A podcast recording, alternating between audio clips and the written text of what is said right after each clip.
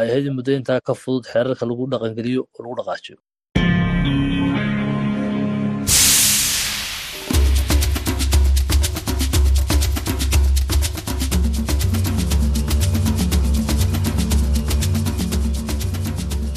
Hii ni idhaa ya Kiswahili ya Sauti ya Amerika, VOA, ikitangaza kutoka Washington DC. Karibuni katika matangazo yetu ya nusu saa yanayoanza saa 12 na nusu jioni saa za Afrika ya Kati na saa 1 na nusu usiku kwa saa za Afrika Mashariki. Tunasikika kupitia Citizen Radio nchini Kenya, RFA nchini Tanzania na 93.7 FM Kaya Mombasa, na bila kusahau FM za VOA 107.5 Nairobi na 107.8 Mombasa, 102.8 Lubumbashi, 96.2 Goma, 97.4 Bukavu na 97.7 Kisangani nchini DRC na 104.3 Kigali, Rwanda. Ninayewakaribisha hii leo ni mimi Patrick Nduimana. Katika matangazo yetu ya leo, tunakuletea kipindi cha maswali na majibu kikifuatiwa na vijimambo, lakini kwanza tunakusomea habari za dunia.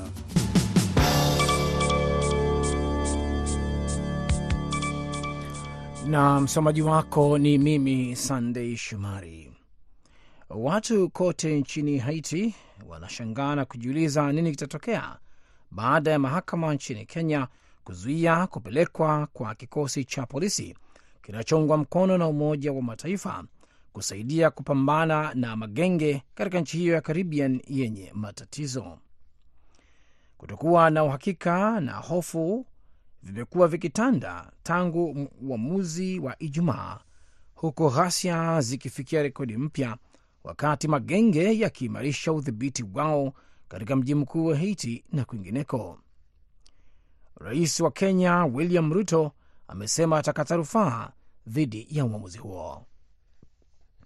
Haijulikani ni muda gani hiyo inaweza kuchukua na kama nchi nyingine ambazo ziliahidi kutuma vikosi vidogo ili kuimarisha operesheni ya mataifa mengi zingezingatia kufanya hivyo pekee. Miongoni mwa nchi waliopanga kutuma vikosi ni pamoja na Bahamas, Jamaica, Belize, Burundi, Chad na Senegal. Mapigano makali yalizuka hii leo Jumamosi huko Gaza, katika mji, wa Khan Yunis, eneo kuu la vita ambako jeshi la Israel linalenga kundi la wanamgambo wa Kiislamu wa Palestina la Hamas. Uhasama huo wa ghafla umekuja siku moja baada ya mahakama ya kimataifa ya haki ya Umoja Mataifa mjini The Hague kutoa uamuzi kwamba Israel lazima izuie vitendo vya mauaji ya halaiki katika mzozo huo, lakini ikaacha kutoa wito wa kusitishwa kwa mapigano. Mivutano iliyoongezeka kati ya Israel na shirika la Umoja Mataifa kwa ajili ya wakimbizi wa Kipalestina baada ya Israel kuwashutumu kuwa wafanyakazi kadhaa wa taasisi hiyo ya UNRWA walihusika katika mashambulizi ya Hamas ya Oktoba 7 na kusababisha baadhi ya nchi wafadhili kusimamisha ufadhili wao. Shirika la Umoja Mataifa linalosaidia wakimbizi wa Kipalestina la UNRWA lilisema siku ya Ijumaa kuwa limewafukuza kazi wafanyakazi wake kadhaa baada ya mamlaka ya Israel kulipatia shirika hilo taarifa zinazodai kuhusika kwao katika shambulio la kigaidi la Hamas la Oktoba 7 ndani ya Israel.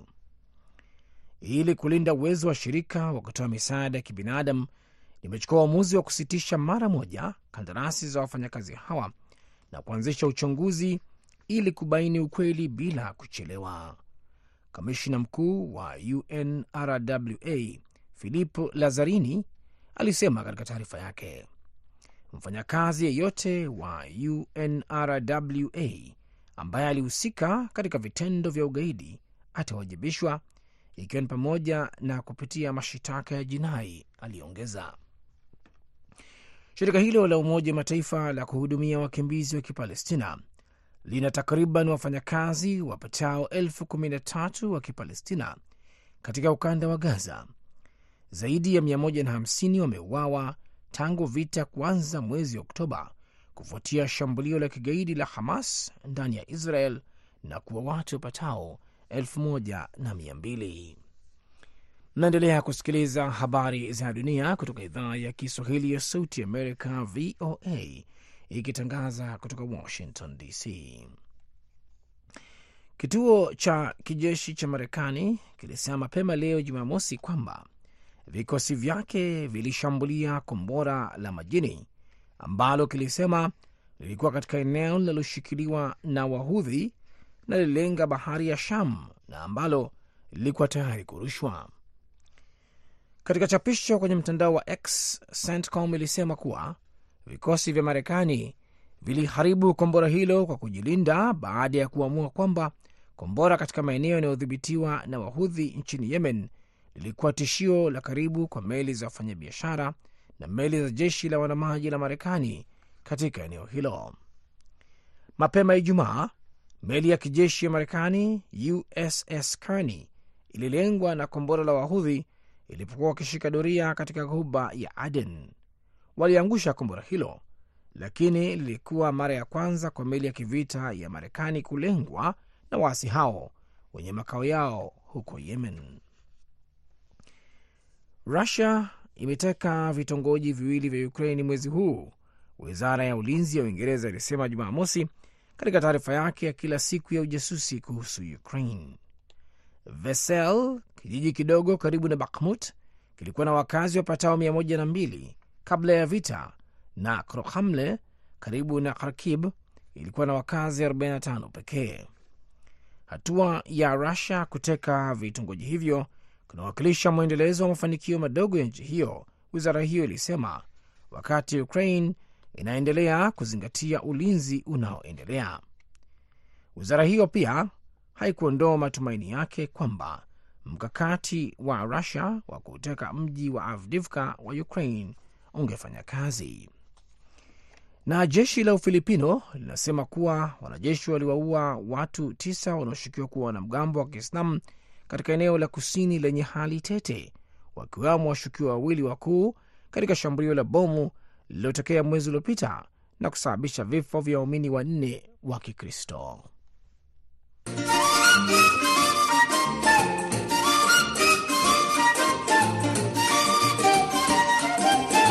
Maswali na majibu.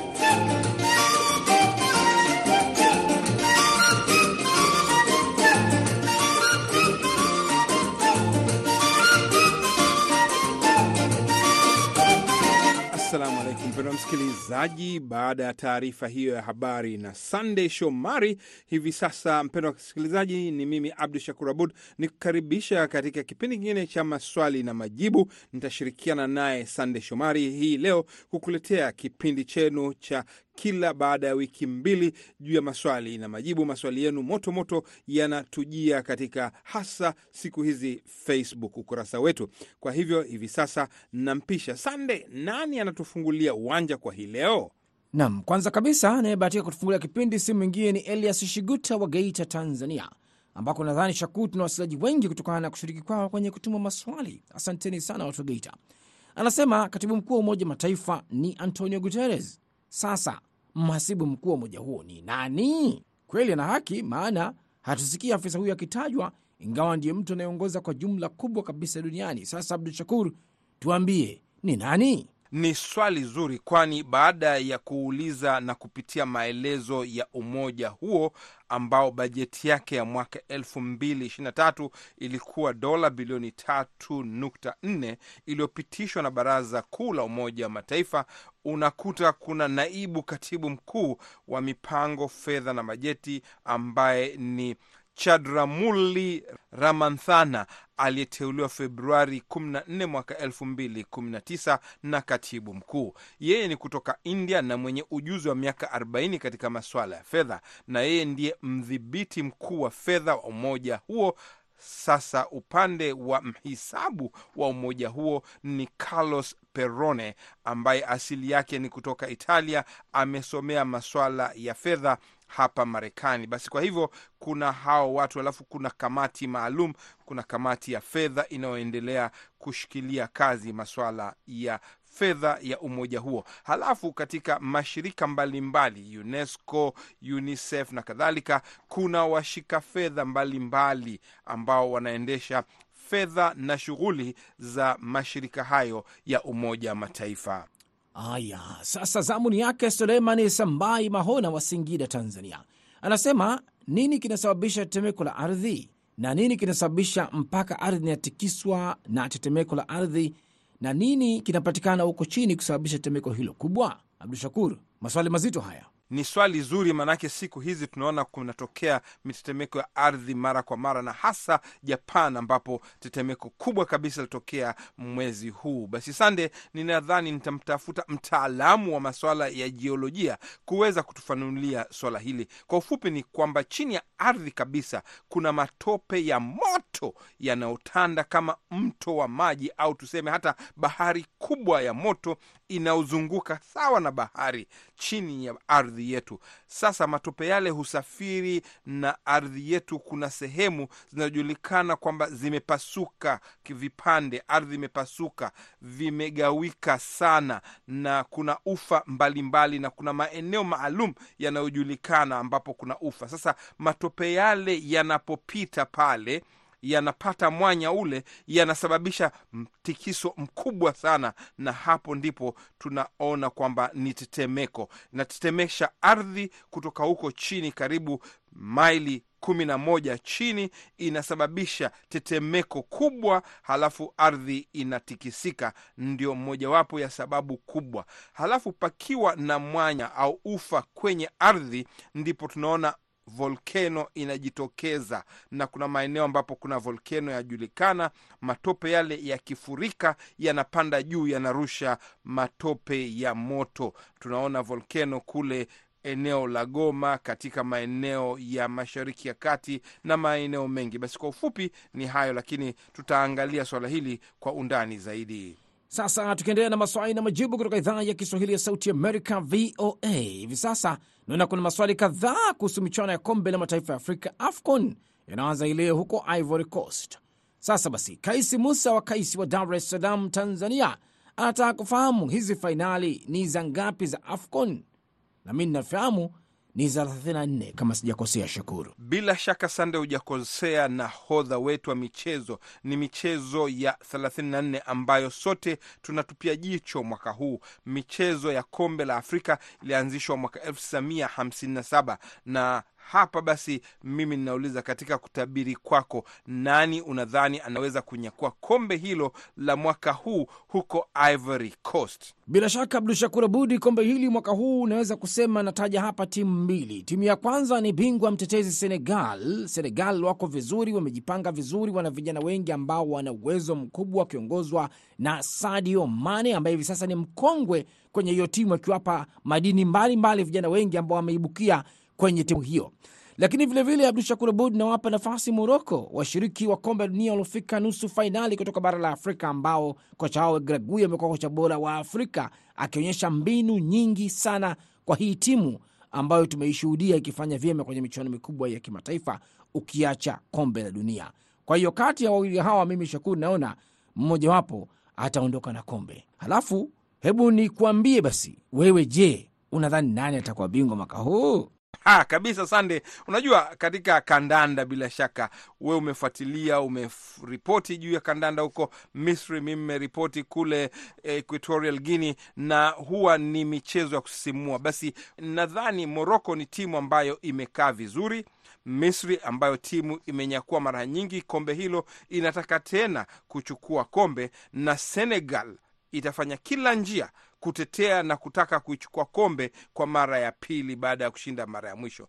Haya basi, tusubiri tuone kitakachotokea. Abdul Shakur Abud na kuja kwake. Abdul Azizi Kalomo akiwa Tanzania anauliza CAF, yaani shirikisho la kandanda barani Afrika, limetoa kiasi gani cha fedha kwa timu za taifa zitakazoshiriki mashindano ya AFCON 2024 kwa ajili ya maandalizi?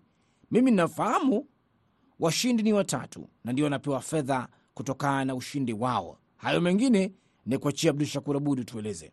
Sasa Sande, kulingana na ukurasa wa CAN, shirikisho hilo la kandanda barani Afrika limeweka kando dola milioni 14.8 kulipa washindi watatu wa juu, ikiongeza kitita kwa asilimia 40 kulingana na michuano ya mwisho miaka miwili iliyopita, na mshindi anaondoka hivi sasa akishinda mwezi huu, mwezi ujao, labda ndo fainali, atapata dola milioni saba. Timu ya pili itapata dola milioni nne na timu mbili zinazoshinda kwenye nusu fainali au zilizofika katika nusu fainali, kila mmoja atapata dola milioni mbili laki tano na nchi za robo fainali kujinyakulia dola milioni moja laki tatu kila moja. Kwa timu nyinginezo zitakuwa zinapata pesa kutokana na fedha za kiingilio wakati wa michuano iliyoendelea na sehemu ya matangazo ya biashara, lakini hadi hivi sasa sijaweza kupata uhakika jinsi mpango huo unavyofanya kazi, na hakuna mahala nimeweza kupata kuona jinsi au ni kiwango gani CAN inatoa kwa mataifa hayo kujitayarisha kwenda katika fainali. Lakini kama nilivyosema, sehemu kubwa michuano hiyo inaendelea kwa mwaka mzima. Mapato yanayotokana na kuingia watu katika michezo katika nchi mbalimbali ndio inabidi kuchukuliwa sehemu fulani kuweza kufanya matayarisho hayo, lakini tutatafuta zaidi maelezo sahihi.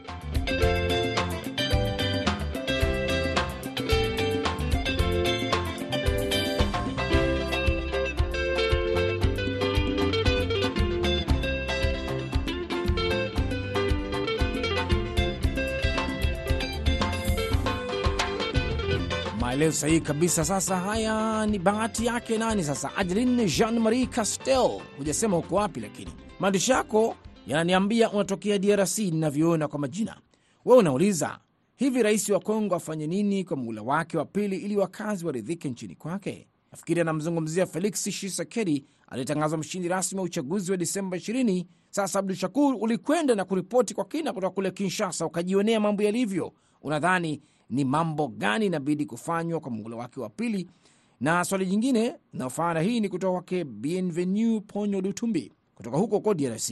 Anauliza, mbona wakongomani hawajaonekana na furaha baada ya matokeo ya raisi eh, kuidhinishwa na mahakama ya katiba? Haya, Shakuru, hapa naona kuna kazi.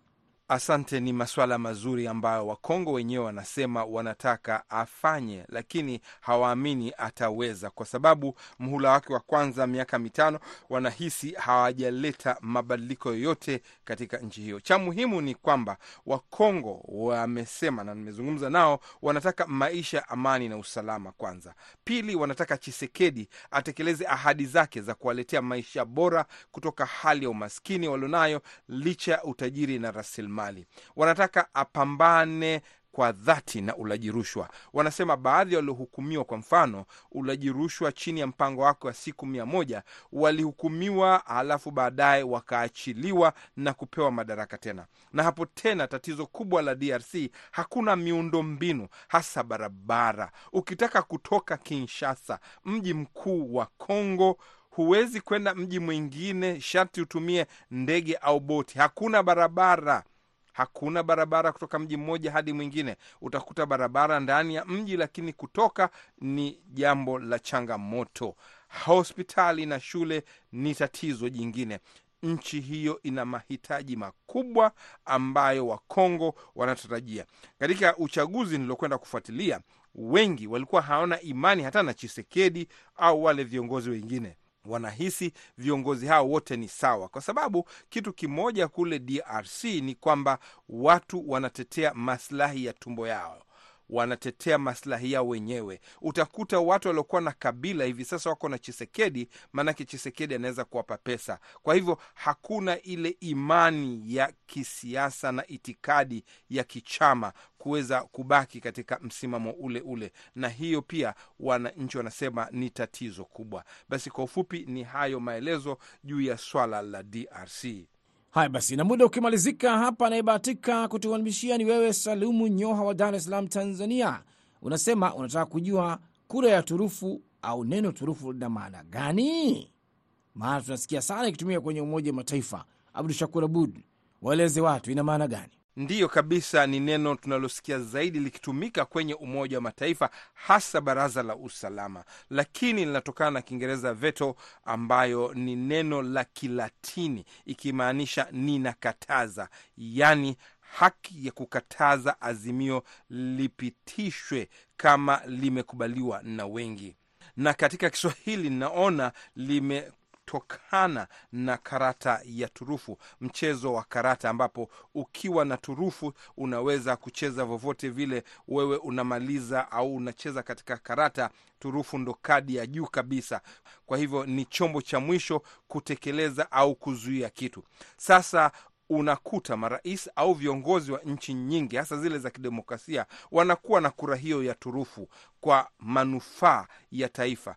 Rais ana haki ya kukataza maazimio au sheria zilizokubaliwa na bunge akiona kasoro au hasara ndani yake.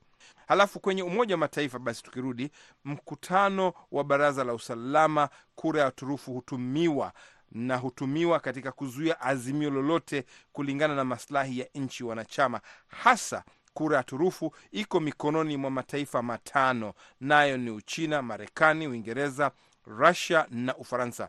Kila mmoja ana haki ya kuweza kuzuia mswada wa azimio usipite, hata kama unaungwa mkono na wajumbe wengine kumi na nne wa baraza hilo. Baraza hilo lina wajumbe kumi na tano. Kwa hivyo kumi na nne wakiunga mkono, mmoja akapinga, kati ya hao watano azimio linazuiliwa. Kwa hivyo hiyo inakuwa ni kura ya turufu, na hatimaye chimbuko la neno hili Kilatini inatokana na wakati wa Roma ya kale kulikuwa na afisa mmoja mwenye kuwakilisha wananchi wa kawaida mbele ya seneti ya Roma. Sande Shomari, asante sana. Naona muda hauturuhusu kuendelea mbele. Mimi ni Abdu Shakur Abud nikisema asanteni kuungana pamoja nasi hivi sasa. Ninampisha BMJ Muridhi kuweza kutuletea viji mambo. Asanteni, msikose kuwa pamoja nasi.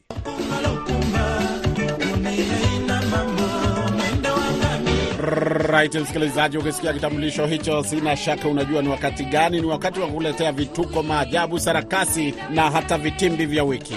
Ni wakati wa viji mambo. Mimi ni BMJ Mridhi.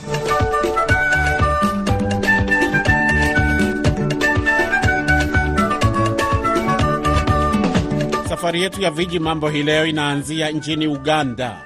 Mwanamume mmoja ambaye ameweka rekodi ya mtu mwenye watoto wengi zaidi katika taifa hilo la Afrika Mashariki wiki hii ameliambia shirika la habari la AFP kwamba ugumu wa maisha umemlazimisha kusitisha shughuli za uzazi na kuwataka wake zake wote kupanga uzazi, na hata akasema kwamba hawezi tena kukubali kushiriki ngono na wake zake. Musa Hasahia Kasera ambaye anasema anatatizika kuhudumia familia yake ambayo ni kubwa kupita kiasi ikijumuisha wake kumi na wawili, watoto tisini na wawili na wajukuu 578 na sasa anasema yakitosha yametosha. Ah, kati kumi na babiri abakazi awe kumi na babiri yao Nina wake kumi na wawili na hawa wake kumi na wawili kwa pamoja tuna watoto mia moja na wawili. Kutoka watoto mia moja na wawili tulipoteza watoto wane na hadi sasa nina watoto tisini na wanane. Watoto hao tisini na wanane wamezaa watoto mia tano sabini na wanane. Hao ni wajukuu zangu. Ni maneno ya Musa Hasaya Kasera ambaye ana watoto wengi kiasi kwamba hakumbuki majina ya wengi wao,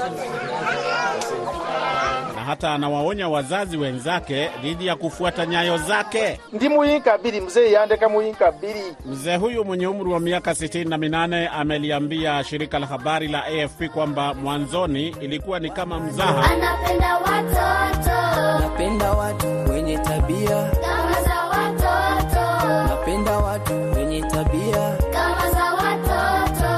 Tototo ukimkosea bado atakupenda. lakini sasa hili limekuwa ni tatizo kubwa, na anaeleza kuwa wake zake wawili waliondoka kwa sababu hakuweza kumudu mahitaji ya msingi kama vile chakula, elimu na mavazi. na kwamba hivi sasa wake zake wanafanya uzazi wa mpango ili kuzuia familia kuongezeka zaidi. esente ze- ezandiyambye mu bizibu by'okulwala Anasema wake zangu wanatumia dawa za uzazi wa mpango, lakini mimi sitaki, sitarajii kupata watoto zaidi, kwa sababu nimejifunza kutokana na kitendo changu cha kutowajibika na kuzaa watoto wengi ambao siwezi kuwatunza.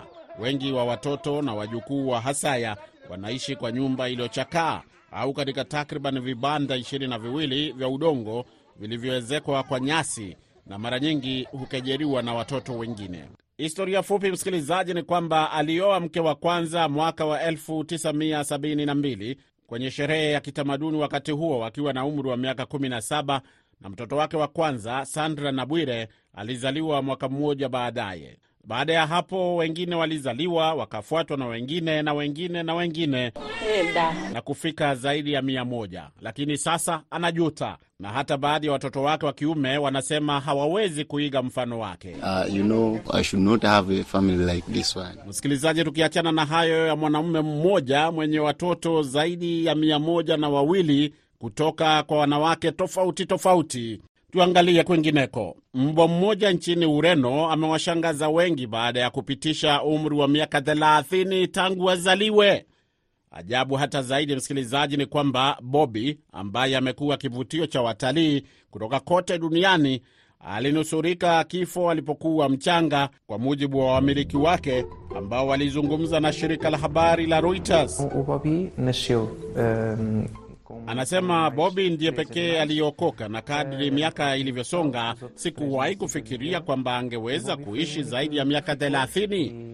Bobi alivunja rekodi na bado yuko nasi hadi leo. Os nossos animais sempre duraram 15, 16 Sasa Bobi ametambuliwa na the Guinness Book of World Records kuwa mbwa mzee zaidi duniani na kuvunja rekodi ya karibu karne nzima iliyokuwa inashikiliwa na Blue, mbwa wa Australia aliyefariki mnamo mwaka wa 1939 akiwa na umri wa miaka 29 na miezi mitano. Msikilizaji, kwa kawaida mbwa huishi wastani wa miaka kumi na mitatu kabla hajafariki kutokana na uzee. Na kwa hayo kuhusu mbwa waishio kwa zaidi ya miaka 30 na bado wako nasi hapa duniani kwa sasa. Naona muda wangu hapa studio unaniambia ning'atuke. Makala haya hutayarishwa na kuletwa kwako nami BMJ Mridhi, na kabla sijaondoka, kama ilivyo desturi, na kuacha na kauli yetu ya wiki hii kwamba uzee si ugonjwa. Kisa na maana, dunia imejaa viji mambo. Oh, manangu, dunia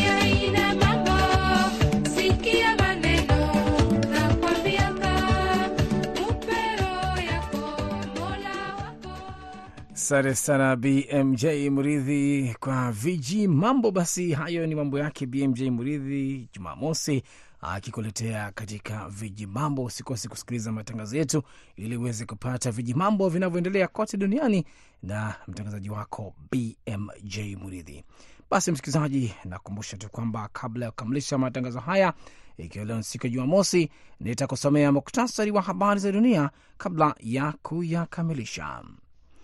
Watu kote nchini Haiti wanajiuliza nini kitatokea baada ya mahakama nchini Kenya kuzuia kupelekwa kwa kikosi cha polisi kinachoungwa mkono na Umoja wa Mataifa kusaidia kupambana na magenge katika nchi hiyo ya Caribbean yenye matatizo. Kutokuwa na uhakika na hofu vimekuwa vikitanda tangu uamuzi wa Ijumaa, huku ghasia zikifikia rekodi mpya, wakati magenge yakiimarisha udhibiti wao katika mji mkuu wa Haiti na kwingineko. Rais wa Kenya William Ruto amesema atakata rufaa dhidi ya uamuzi huo. Mapigano makali yalizuka leo Jumamosi huko Gaza, katika mji wa Khan Yunis, eneo kuu la vita ambako jeshi la Israel linalenga kundi la wanamgambo wa Kiislamu wa Palestina la Hamas. Uhasama huo wa ghafla umekuja siku moja baada ya mahakama ya kimataifa ya haki ya Umoja wa Mataifa mjini The Hague kutoa uamuzi kwamba Israel lazima izuie vitendo vya mauaji halaiki katika mzozo huo, lakini ikaacha kutoa wito wa kusitishwa kwa mapigano. Shirika la Umoja wa Mataifa linalosaidia wakimbizi wa Kipalestina, UNRWA, lilisema Ijumaa kuwa limewafukuza kazi wafanyakazi wake kadhaa baada ya mamlaka ya Israel kulipatia shirika hilo taarifa zinazodai kuhusika kwao katika shambulio la kigaidi la Hamas la Oktoba 7 ndani ya Israel. Ili kulinda uwezo wa wa kutoa misaada ya kibinadamu, nimechukua uamuzi wa kusitisha mara moja mapigano hayo na kuanzisha uchunguzi ili kubaini ukweli. Na hapo ndiyo tunafikia mwisho wa matangazo yetu ya leo kutoka idhaa ya Kiswahili ya Sauti ya Amerika. Msikose kuungana nasi hapo kesho kama kawaida ifikapo saa 12 na nusu jioni saa za Afrika ya Kati na saa 1 na nusu usiku kwa saa za Afrika Mashariki. Kwa niaba ya wote walioshiriki na kufanikisha matangazo ya leo, mimi ni Patrick Ndwimana nikiwatakia usiku mwema kutoka